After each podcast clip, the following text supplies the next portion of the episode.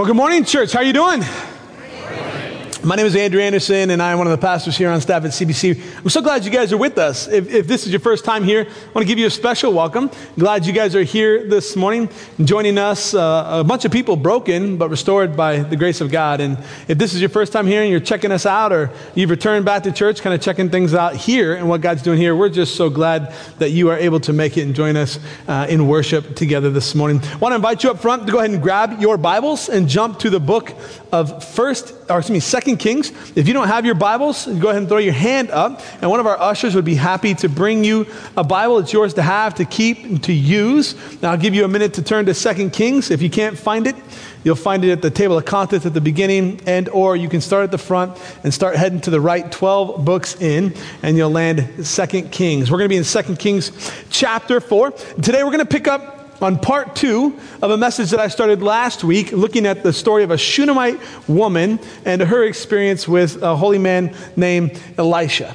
This morning, I also am excited that we get to finish up our 10 week series that we've been in called Live It Up, learning how to live up our faith to the fullest and live out of our faith to the fullest in an effort to honor God and to bless others. And I'm excited about what that looks like. And today, today we're going to talk about commitment all about commitment and what it takes to, to live it up and to live it out. And as I was thinking about commitment, I can't think of a better example to help us explain commitment than that of a New Year's resolution. Maybe you are like a majority of Americans that culturally, annually, every January, will make a New Year's resolution. And if you are, then statistically, you fall somewhere in what I'm about to share with you. I was reading recently this week, in fact, in Forbes magazine and a few other different places, that 92%, 92% of every person that makes a New Year's resolution will not finish their resolution throughout the year. Not only will a mere 8% continue on and finish strong their resolution, but almost 50% of the 92% that won't make it in a year almost 50% will bow out in the first 30 days. And there's all kinds of reasons for that. On the list that I was studying, it gave 10 examples, the top 10. And I pulled five quickly that I want to share with you resolutions. Maybe you can identify with these. But the number one on every chart was weight loss. Every January, people want to want to lose weight. And if you know anything about the gym industry or the fitness industry, you know that the gym is the most busy and memberships are the most active in January and February, and then in April and May. January and February because of New Year's resolutions, in April and May to prepare you for the beach bod. That is kind of the, the, the life cycle of gym memberships. The number one goal that most folks have is to lose weight. The second one is to quit smoking. A lot of people want to start January 1st and want to kick old habits, and so they want to stop smoking. Another example of a New Year's resolution that is pretty common is that people want to serve others. They want to do something to, to benefit others. And so they'll look for opportunities to get involved in community, in civic groups, in their local schools, their library, whatever it is. They want to serve others. Another example of a New Year's resolution that was on every list I read was a, a calendar. People want to better manage their time. And so they'll print out a schedule and they'll try to manage their time better to be more effective, to be more efficient. And then, last but certainly not least, that was on every one of these lists that I, that I read, is people want to save more and spend less. A New Year's resolution is they want to change their finances. They want a whole new approach to how they see spending and what they do with their money. I wanted to know some of the psychology behind why 92% of those who make a New Year's resolution won't see it to fruition. And I found several things, but I want to share five with you this morning. Five common reasons that people will not follow through on their commitment. One is they don't have anything invested, they don't have a vested interest in it. It's just an idea. It's something they like to do, but it hasn't really cost them anything, so there's really no stake in the game. Number two is they don't have a plan. And without a plan, let's be honest, it's little more than a good idea. And so they have this idea about what they'd like to accomplish, but they never draw it out in terms of putting a plan together. The third is that they lose ambition. They're easily distracted, they're, they're taken off track. Another example uh, of why people don't follow through on their New Year's resolutions or their commitments is because they don't have accountability. They're going it alone. They don't have somebody there walking alongside them, asking the tough questions, doing it with them. And then finally, the last example that I'll give is I think people are, are readily available to jump ship.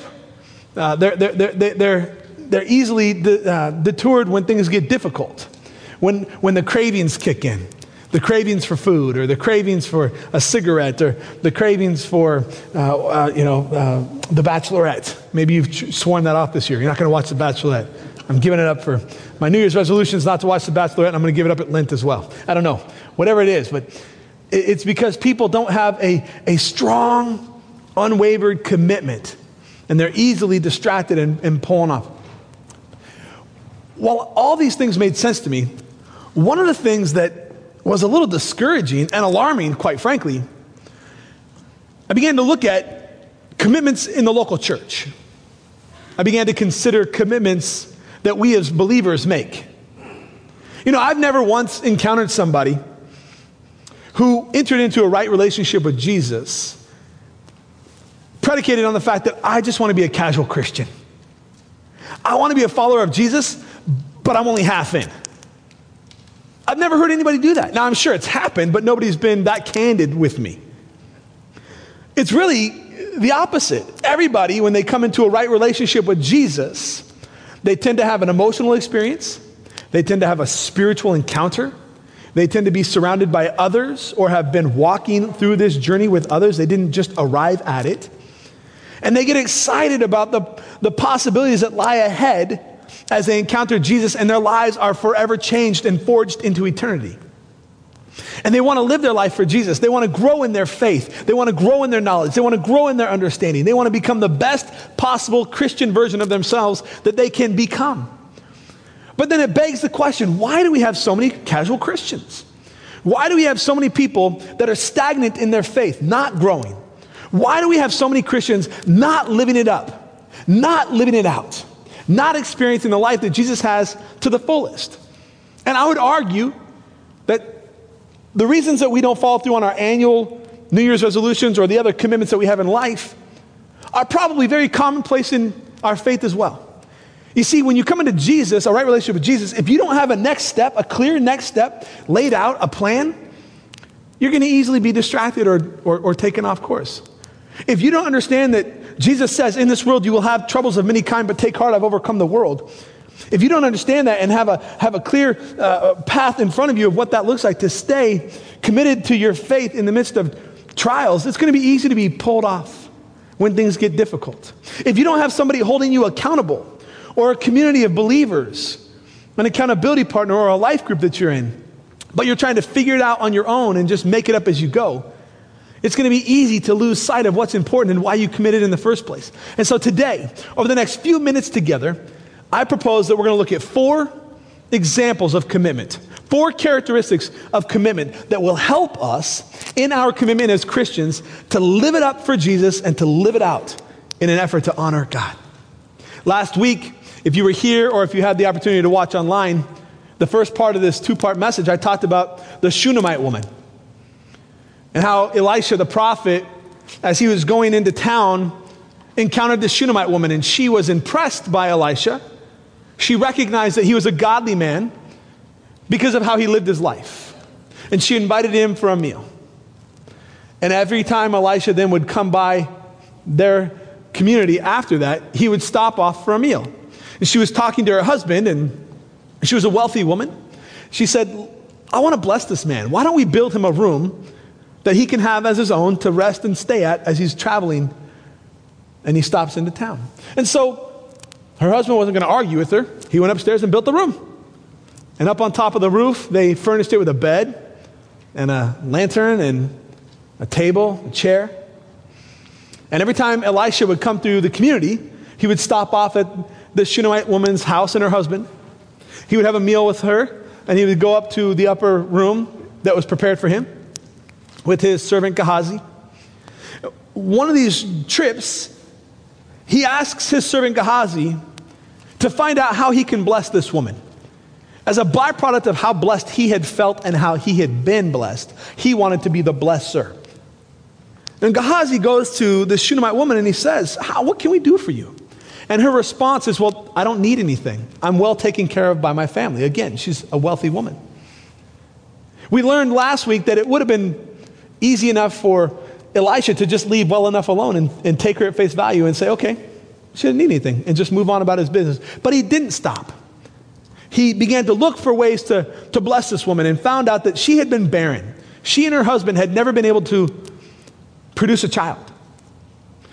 And we learned last week that culturally that meant a lot. That said a lot. That spoke volumes because a rite of passage or a way of life in terms of status was a woman being able to bear a child. And so Elisha, with Gehazi there and the Shunammite woman, tells her, You will have a child. And she says, No, no, no, no, no, please don't. Don't get my hopes up. Don't deceive me. Don't disappoint me. I'm old in age. My husband's old. We've never been able to have a child. But sure enough, a year later, she has a child. And last week we talked about how, in order to live it up, in order to live up our faith to the fullest, it means that we have to live beyond ourselves. And living beyond ourselves means that we recognize three things. First, we have to recognize that every one of us has something to give. We all have some time that we can afford to give. We all have some talent that we have to give, some experiences in life that we have to give. We all who know Jesus have a spiritual gift that we can give. So we have to recognize that we all have something to give. The second thing that we talked about last week is that we, in order to live life beyond ourselves, we need to be looking for opportunities to give what God has given us to give. We need to be intentional, ever looking for those moments where we can bless others. And it talked about how Elisha had done that. The Shunammite woman said, I don't need anything, but he didn't leave it at that. He began to look for ways to bless her. And the third thing that we talked about last week was that we need to meet people where they're at. Not expect them to come to us, but recognize that God has given us something to give. We need to look for opportunities to give, and then we need to go and meet people where they're at in, in, in those needs. And today, as we pick up part two of this two part sermon, we're going to look at four characteristics of commitment that I believe we need to imply, uh, implore or apply to our lives in order to grow in our faith, to grow in our knowledge, to grow in our understanding, to raise the bar of our commitment so that we can live it up to the fullest and live out our faith in Jesus. As we do, I want to invite you guys to pray with me as we get into His Word together. Father, thank you for this morning. Thank you for what you've already done at our, our other services. Thank you for your Word how it's come alive. And Lord, I pray that in these few moments we have together, yet again your word would come alive, that it would capture our imaginations and it would penetrate our hearts. Lord, I pray that you would speak to each one of us individually, right where we're at. Meet us where we're at, Lord, but don't leave us here. Ready us now to receive from this time. And Father, I pray that the words of my mouth and the meditations of our hearts would be holy and pleasing before you, O God, our rock and our redeemer. In Jesus' name I pray. Amen. In 2 Kings chapter 4, beginning in verse 18, it reads One day, when her child, the Shunammite child, was older, he went out to help his father who was working the, with the harvesters. And suddenly he cried out, My head hurts! My head hurts! His father said to one of the servants, Carry him home, carry him home to his mother. So the servant took him home, and his mother held him on her lap. But around noontime, he died. And she carried him up and laid him on the bed of the man of God, and then shut the door and left him there. She sent a message to her husband Send one of the servants and a donkey so that I can hurry to the man of God and come right back. Her husband responded, Why go today? He asked. It is neither a new moon festival nor a Sabbath. But she said, It will be all right. I would love for you to highlight that in your Bible in some fashion. Because we're going to come back to that here in a moment. But this is something that I believe we need to come back to often.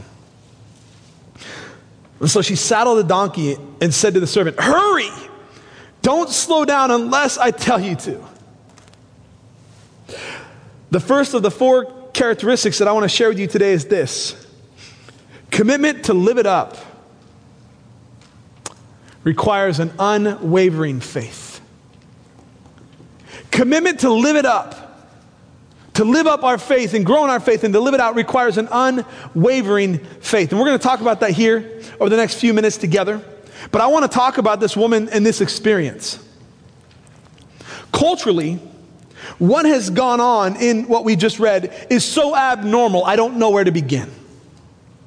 We can look culturally in our own lives and in our societal perspective and realize that when someone dies or is sick, we call for a doctor, they check their vitals, they look to see if they can help. If they pass away, then the first thing that happens is they call either a, pastor or a clergy member or, or a chaplain to come in and meet with the family to discuss next steps.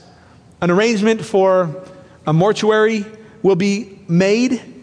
They'll reach out to an individual to make those arrangements. They'll begin meeting with the church's staff to determine what next steps have to happen in, in this process. And then a mourning begins wailing, weeping, crying. Culturally, for them, they would put on sackcloth and they would douse themselves, cover themselves with ashes. They would hire professional mourners who would mourn with them the loss of their loved one. They would wail aloud on the city streets. They wanted to share with others their grief. They wanted word to get out. What this Shunammite woman does is bizarre in almost every respect, at least on the surface, until you understand a little more. What she does is she takes his body, she climbs the stairs outside of her home to the upper room, she lays his dead body, lifeless body, in the bed of Elisha. She sends word to her husband and, he, and says, Send me one of your servants and, and a donkey. I'm going to go meet this man. And her husband looks at the situation he says, Why bother? It's not a festival, it's not a new moon, it's not the Sabbath. There's no reason to go. And in the middle of all this turmoil, in the middle of all the hardship, in the middle of all the brokenness of this situation that it represented and all that it meant, what does she say in the middle of all of it? It will be all right. It will be all right. This woman demonstrates an unwavering faith in her commitment to God that it didn't matter what life's circumstances were. She knew that there had to be more to the story. At least she was willing to invest her entire life on it. She was willing to bet everything she had on it. And so she didn't go through the traditional customary way of mourning and preparing for a funeral. She had a different idea in mind. And she gets her servant together and she says, I want you to pack the donkey and I want you to take me. Hurry up and don't stop no matter what unless I tell you to stop. In order for us to really experience the fullness of living it up in our faith and living it out, we have got to be committed to an unwavering faith. Now, let me tell you what an unwavering faith is not. An unwavering faith is not perfect. An unwavering faith does not mean that you won't face distractions. An unwavering faith doesn't even mean you won't have doubts. An unwavering faith does represent a commitment to keeping our eyes fixed on Christ in the midst of those doubts, identifying those doubts for what they are, calling them out, and then recommitting.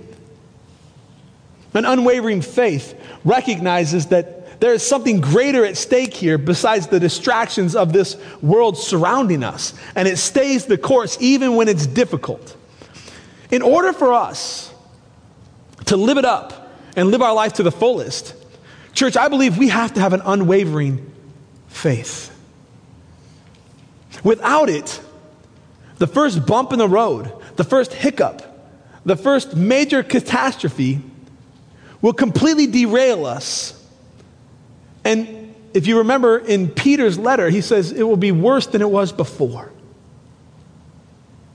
And so it's imperative then that we take extra measures and are proactive in developing an unwavering faith. And that is only developed through experience. As you go through the little things in life, you stay committed to Christ. As you go through the medium things in Christ, as though there's some scale of what's hardest and what's not, you stay committed to Christ. And when you come to the major catastrophes in life, you stay committed to Christ. Never perfect, always full of His grace, but ever committed to being unwavering in your faith. That's how I believe that this woman in the middle of what we can all agree on would be one of the most difficult circumstances, if not the most difficult circumstance in life. Losing a child can say, It will be all right. And I want to ask you this morning to do a bit of a gut check and ask yourself can you say with assurance and confidence that regardless of where you find yourself circumstantially, emotionally, relationally, spiritually, financially this morning, that it will be all right? And if not, then I would question whether or not you've been living out an unwavering commitment to Christ or if you've allowed the distractions of this world to come against you. And this is not an indictment. This is a, I pray that you'll find this helpful and useful for, for, for, for taking that next necessary step in growing in your relationship and in your knowledge so that you can have an unwavering faith and commitment in Christ. In Hebrews chapter 10, verse 23, the author of Hebrews says, Let us hold fast the confession of our hope without wavering, for he who promised is faithful. He says, Let us hold fast, take hold of the confession of our hope, that which we hope for and certain of what we do not see, that kind of faith, without wavering, without faltering, without giving in. For he who promised is faithful. Church, I believe that in order for us to live a life of faith and to live it up, it requires that we are unwavering. And the only way that I know that we can be unwavering in our commitment is if we remember the promises of God. When you face the trials of life, when you come against the hardships, when you are distracted, when you begin to doubt and question everything around you, when you begin to question your own existence, when you begin to question your relationship with God, the way that we remain unwavering in our commitment is by remembering the promises of God. The only way that I know to remember the promises of God is if we first understand and know the promises of God. We only do that by knowing His Word. So I would ask you this morning to think about this one question What promise of God do you need to remember where you're at right now so that you can remain unwavering in your commitment to Christ? What promise of God do you need to cling to? Do you need to hold on to? That you need to take hold of in this moment in an effort to remain unwavering in your faith. This is, this is exemplified by Jesus, who before starting his public ministry is tempted in the desert for 40 days. He's out there, he's fasting. And he, and, and, and he faces three temptations. The first being, Jesus, you've got to be hungry. You've been fasting all this time, and you're powerful enough. You can take this stone and turn it into bread. And Jesus holds on to the promise of God that man does not live by bread alone, but by every word that comes from the mouth of God. And the next two times that Jesus is tempted, he holds on to the promises of God. And he remains unwavering. Church, in order for us to remain unwavering, we've got to hold on to the promises of God. That is the only way we will be able to live it up and live it out to the fullest. What promise of God do you need to hold on to this morning so that you can be prepared to be unwavering in your faith? Verse 25 reads As she, the uh, Shunammite woman, approached the man of God at Mount Carmel, Elisha saw her in the distance. He said to Gehazi, Look, the woman from Shunem is coming. Run out to meet her and ask her, Is everything all right with you, your husband, and your child?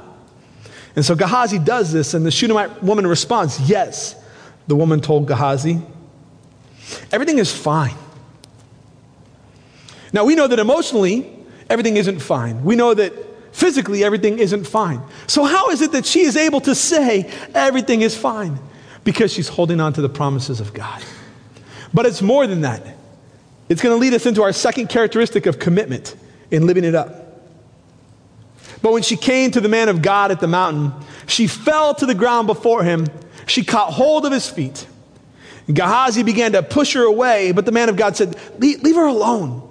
She's deeply troubled, but the Lord has not revealed and told me what it is. And then she, the Shunammite woman, said, Did I ask you for a son, my Lord? And, and didn't I say, Don't deceive me and get my hopes up? Then Elisha said to Gehazi, Get ready to travel.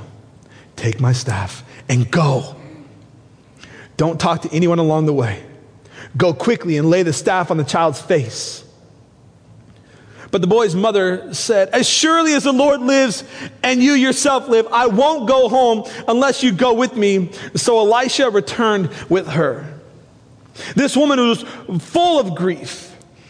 We see throughout Scripture that to fall prostrate is a sign of total surrender, total submission. It's a sign of deep respect, of awe, of adoration. It's also a sign of brokenness. This woman respects this man of God. This woman wants to hold on to the promises of God. This woman is broken. She's grieving. And so she falls prostrate in recognition of this man of God. And, and, in, and in deep brokenness, she clings to his ankles and she cries out. She's honest with him. And if I want to talk to you about something for this morning, this morning, I want to talk to you about this. We need to get honest with where we're at with God. Some of us need to get real honest with God and tell Him how difficult it is, how difficult these moments in life are, how difficult it is to follow Him every day, how difficult it is to live as a Christian in our society, how difficult it is to set the example, to lead the way in all things, to lead with excellence how difficult it is in the midst of brokenness, in the midst of depravity, in the midst of wrecked relationships, in the midst of financial turmoil, in the midst of countries at war with one another, and even in the midst of churches that are at odds with each other and, and brothers and sisters who can't seem to agree on, on, on the important things. We need to get real honest about where we're at in life and our hardships, the things that we're struggling with, and cry out to God. Because God meets us in our brokenness. Gehazi is trying to push the Shunammite woman off. And what does Elisha say? Leave her alone. She's deeply troubled. There's something wrong, and the Lord hasn't revealed it to me, but, but I want you to go, and I want you to take my staff, and I want you to go quickly. Don't let anybody distract you and, and stop you, and lay this staff on this child's face. You see, that's an example of how God meets us. That's a characteristic of God. He meets us in our brokenness when we can cry out before Him, when we're honest about what we're struggling with. He meets us where we're at. And when people uh, come and try to distract us, God pushes them aside and He says, Let them come to me. We see that again in the New Testament, don't we? When the little children are coming to Jesus and the disciples stop them. And Jesus says, what, what are you doing? Don't stop them. Let them come to me. In fact, if you want to be my disciples, if you want to experience eternal life, you got to become one of these children and have a childlike faith. I want to encourage you this morning to come to the altar, encounter God, lay it all at the foot of the cross. Whatever it is your struggle is, whatever it is you're battling, be honest about this. But here's the second characteristic that I want to share with you in terms of a commitment to living up our faith. Commitment to live it up requires a plan. Commitment to live it up in our faith requires a plan. We've got to have a, plan in place. Listen to what Jesus tells his disciples in the Gospel of Luke, chapter 14, verses 28 and 30. Suppose one of you wants to build a tower, he says. Won't you first sit down and, and estimate the cost to see if you have enough money to complete it? For if you lay the foundation and you're not able to finish it, everyone who sees it will ridicule you, saying, This person began to build and wasn't able to finish as I researched why people fail on their commitments, specific to New Year's resolutions, it's because they don't have a plan in place. One of the things that I've learned in my life as I have journeyed through life, and specific for me, I'm going to talk about weight loss for a minute. If I were to demonstrate for you my struggle with weight since I was an eight year old kid, it would look like a yo yo a big yo-yo. And I've done this for so long that I actually know how to do tricks with my yo-yo. Like I can walk the dog, I can, you know, I can do the ladder, I can. That's how much this diet has been, you know, like my weight has been a yo-yo for me. But what I have learned over the course of my life and having struggled with my weight now for 30 years is that the times that I've been most successful in not only managing my weight and getting healthy, but building muscle and, and, and working toward my goals is when I write them out. To write out what I hope to accomplish, what I'm going to do to accomplish these things, and I put deadlines to them, and then I submit them to someone for accountability, which we'll talk about here in just a moment. It's true of, of every one of our commitments in life. You know, I heard it said once, and I'm not sure who said it, but it was stated that if you fail to plan, you might as well plan to fail. You need a plan. You need a clear, concise outline of what you hope to accomplish in business, in, in, the, in the marketplace. It's called a business plan. You go to a, a bank and you ask for a business loan, and they want to hear your approach, what your plan is. And if you just sit there and tell them, Well, I want to start a bicycle shop because I love riding bikes and I'm good at it, they're going to laugh you all the way out to your car. They're going to hold the door for you. They're going to tell you not to let it hit you where the good Lord split you. They're going to help you get in your car and say, Best of luck to you. What a banker wants to see, a personal banker wants to see a business plan, which includes all the legal things that are necessary, an LLC or whatever kind of a corporation you're going to set up, what your structure is going to be, what your capital is going into it, what your business model is, what your 30, 60, 90 day plan is, who your target audience is, what research you've done. They want to know what you've done and where you want to go. And then in between what, what, what you want to do and where you want to go, they want to know all the steps systematically that you intend to take to get where you feel you want to go. And we operate this way in most of our life. None of us financially sets out to retire early and doesn't have a plan. If you want to retire early without a plan, you know what that's called? Bankruptcy. Like you, you, you, you got to have a plan. You've got to, that's why we have financial planners. They help us sit down and evaluate what we make, what we want to retire with. I mean, I told you once, I, sat down my, my, the, the guy who manages our finances, or at least our retirement, and, and uh, I said, So do I have enough to retire? And he looked at my account and he said, Yeah, for about a month. Congratulations. And so we had to come up with a plan then that if I want to retire before I'm dead, of what I'll have to look at. And, I, and so I brought all six of my children in. I said, Here's my retirement. Some of you will catch that later. We've got to have a plan in place. Or road trips. None of us, and before GPS, would leave from here to go to Florida and just figure it out as we go. Well, I know Florida is southeast, so if I drive southeast, I'll figure it out. That's ridiculous. Why then would we ever eh, make an excuse about approaching our faith that way? We want to grow in our faith. We want to grow in our knowledge. We want to grow in our commitment to God. We want to live it up for all it's worth. We want to live it out. But we don't come to it with a plan in place. We don't know what our next steps are. How do we ever expect to grow in our faith without a plan? I've spent the last seven months working with our team, working with our staff and our elders. We've developed an entire ministry called the Connections Ministry under the leadership of Pastor Richard and Shannon Livermore and Jeannie Gensler that is designed to help you get connected to God, to one another, and, and, and to the church. And in that are these next steps that we have come up with. It's a plan to help you grow in your faith, to grow in your knowledge, to grow in your understanding so that you can live it up. There's a next, and you have to have a plan. You know, people come to me all the time and they'll say, Well, I'm going to start praying more. Oh, that's awesome. I'm going to read my Bible. I love that. That's great. We, that's necessary. Hey, I'm going to get involved in the church. I'm going to start going to church. That's fantastic. But then when I follow up with, When are you going to pray? Well, what do you mean? Well, if you don't have a plan, then is, is prayer just going to be something that you do obligatory, uh, you know, kind of right before a meal and before bed? Or something you do in passing? Because without a plan, like, I want to know when you're going to pray. How are you going to pray? What are you going to pray? Or, or, reading your Bible. Well, okay, where are you going to start? Are you going to start with the devotional? Are you going to start at the, the, the gospel, starting in Matthew? Are you going to start in Genesis? Are you going to have somebody hold you accountable? What's your reading plan? You going to do a 365 day reading plan? How much time are you going to set aside for? Well, I don't know, I'm just going to read my Bible. Okay, but if you don't have a plan, it's going to be really easy to be distracted and taken away from your commitment. Well, I'm going to get involved in the church. I'm going to start going. Great, what service are you going to go to? We've got three 8, 9, 15, or 11. You pick. Which one are you going to come to? Well, I, I, I, don't know. How often are you going to come? Once a month? Once every other week? Every week? You're going to be there every day? Like, how often are you going to be there? Some of you need it more than others. Like, I, you, you, you, need it every day. That's why, that's why I became a pastor. I need it every day. Without a plan, we cannot expect that we will grow in our knowledge, grace, and understanding. We can't assume that it's just going to happen. We have got to have a plan in place. You know, I was thinking about that this last week, just the importance of a plan. And our, our family sets, sets goals every year. We sit down as a family, we talk about our five F's faith, family, finances, fitness, and future. That's free. You can go ahead and write that down. I'm not going to charge you anything for that. We'll sit down every year and we'll say, what are our faith goals, our family goals, our financial goals, our fitness goals, and our future goals? What do we want to accomplish? And we begin to process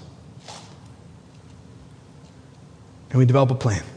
And I would love for you to understand that in order for us to grow in our commitment to Christ and to live it up, we have got to develop a plan of how we're going to get there. And we're here as a staff, as a church, as a pastor, we're committing to helping you establish that plan with your next steps. Verse 29, I want to start there again, and we're going to read through 31. Then Elisha said to Gehazi, Get ready to travel, take my staff, and go. Don't talk to anyone along the way. Go quickly and lay the staff on the child's face. But the boy's mother said, As surely as the Lord lives and as you yourself live, I won't go home unless you go with me. She had a plan. So Elijah returned with her. Gehazi hurried on ahead and laid the staff on the child's face, but nothing happened. There was no sign of life. He returned to meet Elisha and told him, The child is still dead. Which leads me to my third thought with regards to commitment and living it up, and that's this commitment to live it up requires investment. Commitment to live it up requires investment. So often, the reason that we're easily able to set aside our goals and our commitments is because we have nothing invested. But you give somebody an opportunity uh, to invest everything they have financially in the stock market, and I guarantee you they're going to learn a whole lot about the Nasdaq and start following the Dow and the S&P and all that goes into that, won't they? They're going to take a really, a, a really hard look at it. They're going to have a vested interest because everything that they are, are, are, are, banking on is invested in there. We won't even think twice if we just invest a couple of dollars. And the same is true of our faith. We've got to invest in our faith. We have got to invest our time in growing in our faith. We've got to invest in reading the Word of God and learning the Word of God. We've got to invest in our prayer life. We've got to invest in our community. We've got to invest in relationships with one another. We've got to invest in accountability. We've got to invest in serving the local church. We have got to invest ourselves in our faith. If we don't invest ourselves, then there's no reason to keep the commitment. But when we are invested, when we are giving of our time, our treasure, and our talents, when we are fully vested in what is in front of us toward growing in our faith, we're going to have a different outlook and a different perspective. We're going to become even more unwavering, and we're going to want to develop a plan because of the investment that we have in the local church. It is my desire that every one of you would become totally invested in what God is doing here in this church and what He wants to do in your life. When we have an invested interest, a vested interest, it changes everything. I want to talk to you for just a moment about something that seems really kind of obscure and easy to read right over. And it's Elisha's staff. It's mentioned twice here. Elisha says, Here, Gehazi, take my staff and go. And I want you to lay it by this young man's face. And Gehazi does what he's asked. And then he goes back to Elisha and says, The kid's still dead. What's significant about that staff? There are really several things that are significant. First is Elisha's staff was a, a significant symbol of position. It's possible that Elijah, his mentor, had given him that staff. It carried with it the high calling that Elisha had adopted or received at his calling to be a prophet. That staff was, was, was synonymous with Elisha. It went hand in hand. People identified who he was and what he was by his staff. Another thing that is significant about that staff is that it was a way of life for Elisha. You see, Elisha would have used that staff as he was traveling really rocky, uneven terrain, the highs and the lows, to help stabilize himself. He would have used that staff to uh, help his, his, his position and to, to, to, carry some of the weight as he was digging into the ground and pulling himself up, or as he was going downhill to, to, to lock it out first. And so it carried some of the weight. It was even stated that Elisha, or people who had staff, shepherds in particular, would take their palms and they would rest their palms one on top of the other. On top of the staff, they would rest their chin on it, and they were able to take some of the pressure off of their body. They were able to physically relieve themselves a little bit by taking some of the pressure off with their staff. So it had a very practical purpose. A staff was also used to defend against predators, animals that might come and try to attack. You could ward them off with a staff. It was an extension of your arm. Another thing unique about Elisha's staff is that these individuals would have made notches in this long piece of wood. And it would have signified something in their lives that they could look back on, a story, a way that God delivered them. And, so it was, it was literally like a journal. And whenever they ran their hand up and down this, this, this shepherd's staff, they would feel these notches and remember what God had done. Or people could look at the staff and see a notch and ask the question, what does that mean? And you could identify quickly what it was. In our house, for years with, with six kids, we've uh, checked the height of our children. It's become more so lately because before we moved here, my son was shorter than my wife, who claims she's 5'4, but she's not. She's all of 5'3 and a half at best. And my son grew like six inches overnight. And so he loves to tell her now that he's 5'9, almost 5'10, and he constantly wants to check. He wants to check his height by going nose to nose with me. You know where this is going. And so what we'll do then is my kids, all of them will, they'll, they'll, they'll line up against the wall, they'll put their heels back there, they'll puff up their chest, they'll get really tall, really big, and they hold their breath like it's going to make them taller and then they'll want us to set a book on top of their head, and we'll take a pencil and we'll make a mark. We'll pull it away, and then our kids will go get a, a, tape measure and we'll, we'll pull it all the way up and we'll mark. We'll write their name, we'll write the date, and we'll write how tall they were. And we'll monitor their growth. And we'll look and see where they were to where they've gone. And some of you have lived in houses for decades, and you can celebrate now with your grandchildren, and you can take them to the place and say, This is when your mom was your age. This is when your dad was your age. And you can look and you can say, I remember what life was like at that age. Boy, am I glad that I have grandkids now whatever it is. But we celebrate those things. It was a journal. It, was, it, it, tells a story, doesn't it? It's significant to us. So Elisha's staff is very similar in that there's notches that tell a story that you can celebrate. What I'm getting at is that Elisha had a lot of his life invested in this staff.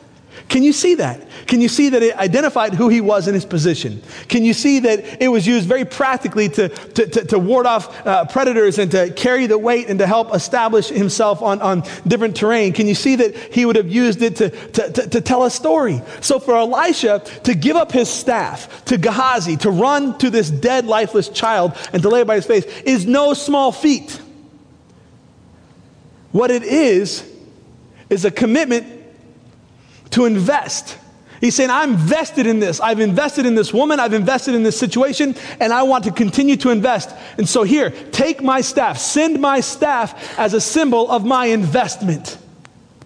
I'm going to come, and I'm going to do what I can through the power of God for what only He can do, and I'm going to be invested. Every one of us has something to invest in growing our faith and living it up and living it out. We talked about that every one of us has a gift last week, and it's up to us to, to pray about the spiritual gifts and to recognize what we have as gifts that we can give. So, my question to you this morning is what do you need to invest? Every one of us has something to invest, but what is God calling you to invest in your faith? What is God calling you to invest as you live it up and live it out? What do you need to invest to, to put some real skin in the game, to make it to, to, to where you feel what it is you're committed to. Because without investment, it's easy to walk away from your commitment. This morning, I want to encourage you to be invested in your faith. Verse 32 through 35. When Elisha arrived, the child was indeed dead, lying there on the prophet's bed. How many times do you walk into the room of life and the circumstances seem dead. It sucks the life out of you. It's hopeless, it's desperate. There's no point, or so it seems. But Elisha went in alone and he shut the door behind him and he prayed to the Lord. Elisha prayed to the Lord. I want you to circle that. And then he lay down on the child's body, placing his mouth on the child's mouth, his eyes on the child's eyes, and his hands on the child's hands. And as he stretched out on him, the child's body began to grow warm again. Elisha got up and he walked back and forth across the room once, and then he stretched himself out again on the child. This time the boy sneezed seven times, which is an incredibly biblical number, so much significance to that number. And he opened his eyes. I want to go on record this morning and tell you that there are some things in Scripture that not only do I not understand, but are just flat out weird. This tops that list. Lying on a dead boy's body, stretching yourself out over this dead boy, hands in hands, eye to eye, nose to nose, mouth to mouth. Like, I understand mouth to mouth resuscitation. This boy had been dead for hours and hours and hours. And when I took my first aid class, nobody said lie on top of them. I don't think that's helpful. It just doesn't make sense to me. and his body begins to grow warm. But what does Elisha do? He gets up, he paces the room, and he prays to God. And he does it again. He repeats the process. He's got a plan. He's unwavering. He's committed. And he does it again. And what does the Lord do? The Lord restores life into a dead man's body, into a dead boy's body. He restores life into a lifeless situation. And Elisha jumps up as the boy starts to sneeze. Which leads me to my fourth thought about commitment, and that is this commitment to live it up requires reliance on God. We can try to do all the things in this world that we want to do or that we think we need to do, that we think we ought to do, and try and try and try and try, but it will be in vain until we first and foremost recognize that without a total reliance on God, we will never experience what it means to live it up and live it out to the fullest. After all, we're carnal, born sinners, broken. We need Jesus. We need the Holy Spirit as our counselor and as our leader, as our guide. We need to rely on God. Listen to what the psalmist writes in Psalm 56, verses 3 and 4, in the midst of war. But when I'm afraid, I will put my trust in you. I will rely in you. I praise God for what He has promised. I trust in God, so why should I be afraid? What can mere mortals do to me? In order for us to remain committed to living it up, we have got to put a total reliance in God, regardless of how lifeless the situation seems. We have got to become unwavering in our commitment to Christ. We have got to develop a plan in our commitment to Christ. We have got to invest in our commitment to Christ. But what trumps all of those very important aspects of commitment is that we need to fully learn to rely on God. That is how, in the midst of a lifeless situation, this woman could say, It is all right. It is going to be all right. Because she was relying fully not on what she had to offer the situation, but on a great and sovereign God.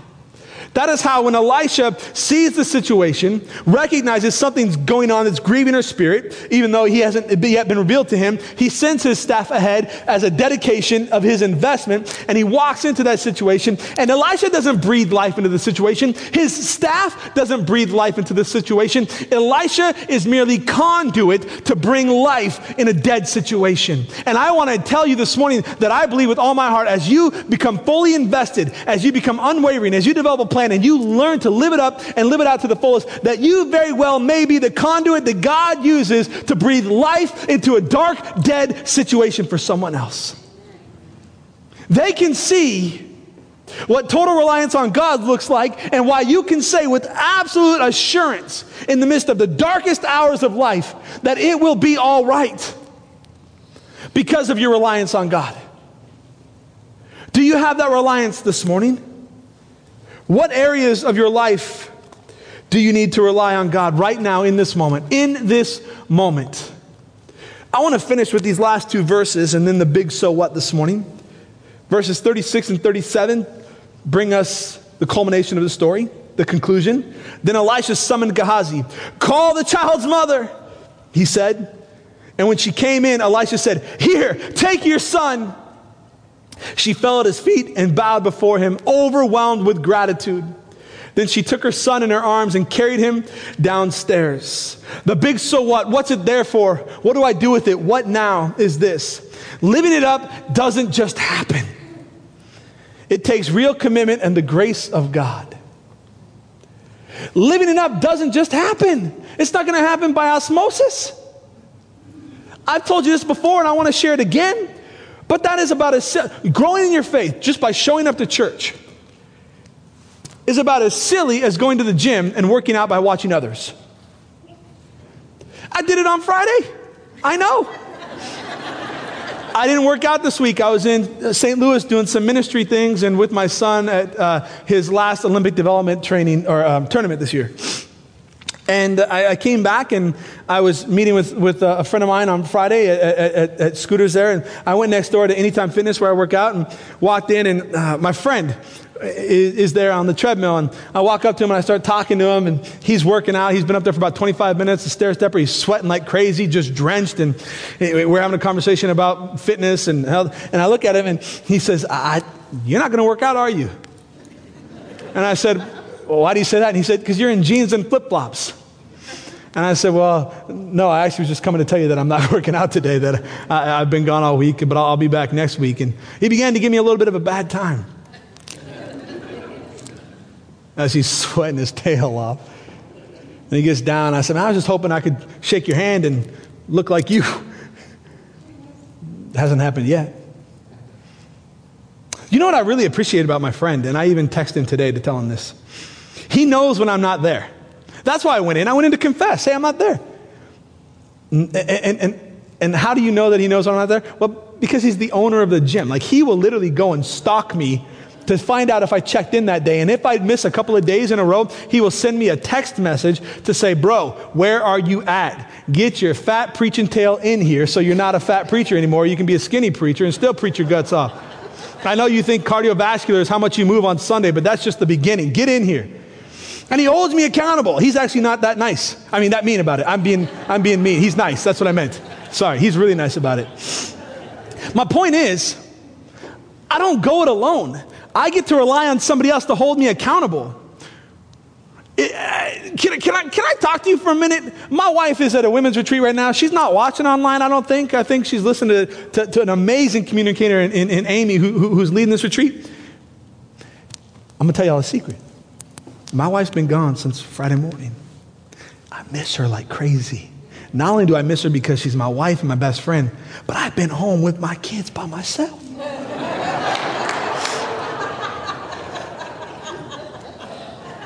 I, I need her.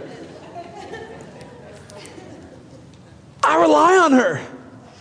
And she relies on me, and we look at the situation of life and our kids and how they've been brought up, and it's only a miracle of God that they're half sane and normal. But beyond that, it's because we've learned to rely on each other. And I love when our kids come in. I don't really love it. It's kind of metaphorically speaking. They'll come in and they'll ask me a question, and inevitably, I always follow my question with, Did you already ask your mom? And almost always they say, What? Yes. And what did your mom say? And almost always they'll say, No. And then what are you asking me for, fool? You want me to say yes, and then I'm in trouble with your mom. I'm no dummy, dummy. If your mom said no, the answer is no, and don't put me in that position again. Like we learn to work together, we rely on each other. We're not in this alone. Church, we have got to learn to fully rely on God and to rely on one another. That's how we're going to grow in our faith to live it up so that we can live it out. It's all about that commitment. And it starts with a commitment. I want to leave you with this this morning. When I was coaching sports, I coached sports for a long time and wrestling in particular for about 14 years. One of the things that I learned was really helpful in success for our, my student athletes over the years was if we set commitments in place before the season started. So I would meet with all the parents and the student athletes at a parent meeting, and I would hand them all a piece of paper that had a set of questions on it that I wanted them to identify answers for. And what it was was it was a tool for them to begin to develop some goals, some commitments. And I'd ask them to come back in after their parents had gone over these goals with them and to share them with the team collectively. What they hope to accomplish individually, as a team, academically, athletically. And as we shared these as a team, we would then develop team goals. And I would have a big board, a big piece of construction paper with these goals up on there. And at the end, what I would do is I would ask every single person to make that commitment by signing their name to enter into a covenant or a contractual agreement that they are committed to seeing these things happen. And I too would set my goals for the team and my goals individually, and I would talk about what practice was going to look like throughout the year, and, and I would make some promises to these guys. And we would set this commitment in place by signing our names. And the reason that I would do that and leave those up is because, psychologically proven, when you have something that you hope to accomplish in front of you all the time, and you remember what it is you're looking for and what you're trying to accomplish and your investment in it, you see your name there, you are more likely than ever before to accomplish that than if you just forget it. Put it up, put it in your paper, in your pocket, and move on. If you keep it in front of you, you are more likely to accomplish what it is you're committing to than if you just set it aside. Right now, I want to invite our youth director, Lisa Wheeler, up to the stage with some of the students and staff that are going to be heading to Dominican Republic coming up. In fact, tomorrow, 6 a.m. You guys have been gone for two weeks. Yes. I want to talk to you guys. You come on, scoot down. I want to talk to you guys for a minute, okay? They get to be a part of our conversation. I am proud of you as your pastor for your willingness and your desire to live it up and to live it out. At your age, you have recognized that you have something to give. You recognize that you want to make an impact in this world. You have helped raise the funds necessary to make this trip possible. You have gone through all of the studies that Lisa and Dane and the staff, Alicia and others, put in front of you before you could even go. You've walked through this with your parents. You have been involved with our youth group. You guys have, have stepped up in every way to, to become leaders, to prepare you for this trip. And you have made a commitment to jump on this plane tomorrow morning, each one of you with a bag of supplies that you're going to donate to a country that is desperately in need. And you're going to go and you're going to meet these individuals, these little kids, these moms, these dads, these people who are broken, who need Jesus and you have the opportunity to live out your faith very publicly in a very humble way by who you are and what you bring to the table. But that doesn't happen without a commitment. It started with a commitment from each and every one of you. And I want to let you know that this morning, you are living examples for every one of us. Every one of us can learn from your commitment. This isn't a vacation. You guys are going to be going to work camps where you're going to be building. You're going to be working with kids who don't speak English. You're going to have to try to speak a common language. You're going to be working with people who are hungry, who are homeless, who don't have clothes, who don't have a family, who don't have a school to attend, that don't have a healthy structure. You are going to get to go and be the actual hands and feet of Christ for two weeks and leave an impact in their life and introduce them to Jesus by how you live your life and what you have to offer. And it started with a commitment. And I want to share with you what Paul told Timothy. Don't let anybody look down on you because of your age, but set an example in life, love, faith, speech, and purity. Go and be the hands and feet of Christ. Live it up and live it out. That is what I've challenged you to. That is what Lisa's challenged you to. That is what you have committed to. And this morning, I am asking you to go public with your commitment. One of the best ways that I know to go public with our commitment is if we keep it in front of us and if we put our names on it to demonstrate, yep, I'm committed to that. I'm going to pray for you guys here in just a minute. And then I have a challenge for you. Let's pray together. Father God, I thank you so much for these young men and women and these leaders who are committing to step out in faith, to be the hands and feet of Jesus to a culture in need. I'm praying that as they live out their commitment to live it up and to live it out, that you would give them favor, give them opportunities to share the gospel with how they live and with their words. Father, I'm praying for miracles to take place. Lord, give them traveling mercies. Help them to grow ever closer and incredibly dependent and reliant on you as they recognize that what they have to give is, is, is nothing without you. Help them to, to grow together. I pray against distractions. I pray against disagreements. I pray against anything that would throw off the work that you want to do in these students and their leaders. And Father, I pray for their health and their safety. Lord, I pray for their families as they're away. Protect them, keep them. And Lord, I pray that these students would come back, that these leaders would come back with a testimony of the incredible life change that we can celebrate with them, that we can be an extension of this incredible ministry through a commitment, I pray in Jesus' name. Amen. Dane, grab the other side of this for me. I've got a commitment board here, church. This one, it says, whatever you do, do it all for the glory of God. And what I'm challenging you to, what I'm, what I'm challenging you to, is that today you take the challenge to live it up and live it out to the best of your ability with total reliance on God. And the best way that I know how to do that is to commit together. So, what I'm asking is that you, along with me and this group of incredible young men and women, would sign your name. If you're willing to make that commitment, if you're willing to be unwavering in your commitment, if you're willing to develop a plan, if you're willing to, to invest in your faith, and if you're willing to rely fully on God and, and trust others to help you along the way, I'm asking you to step out and to come and to sign your name right here, just like this. Sign your name as a commitment, as a dedication. And what we're going to do is we're going to leave these out in the hall over the next several weeks as a reminder of your commitment and as a reminder of the commitment of others so that you can hold them accountable to living it up and living it out.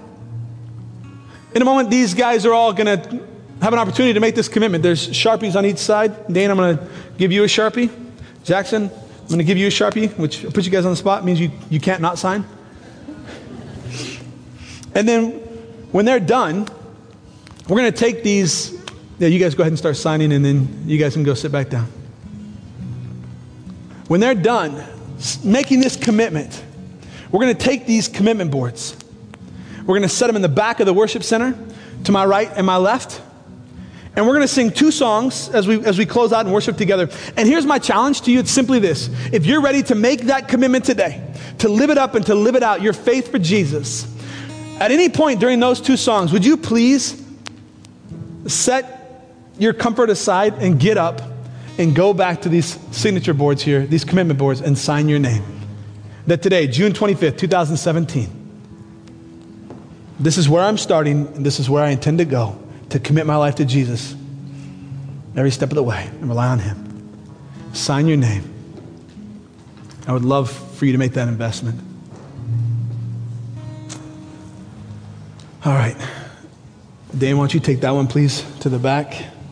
And Taylor, thank you. She's already got that one. At any point along the way, or as you're leaving, please, if you're ready to make that commitment today, sign those boards. Jesus, I love you and I thank you for this time we've had together in your word. And Lord, I pray that as we spend the next few moments together worshiping you through song and through making commitments and dedications, declaring publicly that you would be glorified, Father. I pray that this would be the, the, the, catalyst that would send us out into a life committed to living for you in every way, and that we would take the necessary steps to grow and to move and to be, relying on you every step of the way, Jesus. I pray. Amen. As you're comfortable, I encourage you to go and, or even if you're uncomfortable, I encourage you to go and sign your name and, uh, and make that commitment. And then in a, in a, in a few, we're going to sing one song, guys, just one. And as, and as we, as we close out this time together, let me, let me make uh, just a, a, a quick reminder. Immediately following the service, in fact, in 13 minutes, we're going to spend, uh, we're going to spend about 30 minutes together casting vision, celebrating where God has taken us from, where we're going, and then talking about a little bit about what it's going to take to get there. How do I know it's 30 minutes? Because I've got an entire staff ready to take me out at the knees if I keep going. So I'm going to say 30 to 45 minutes. I'd just love for you to stick around. Please stick around if you can at all and celebrate our congregational summit with us. And right now, let's worship God by singing, celebrating, and making those commitments.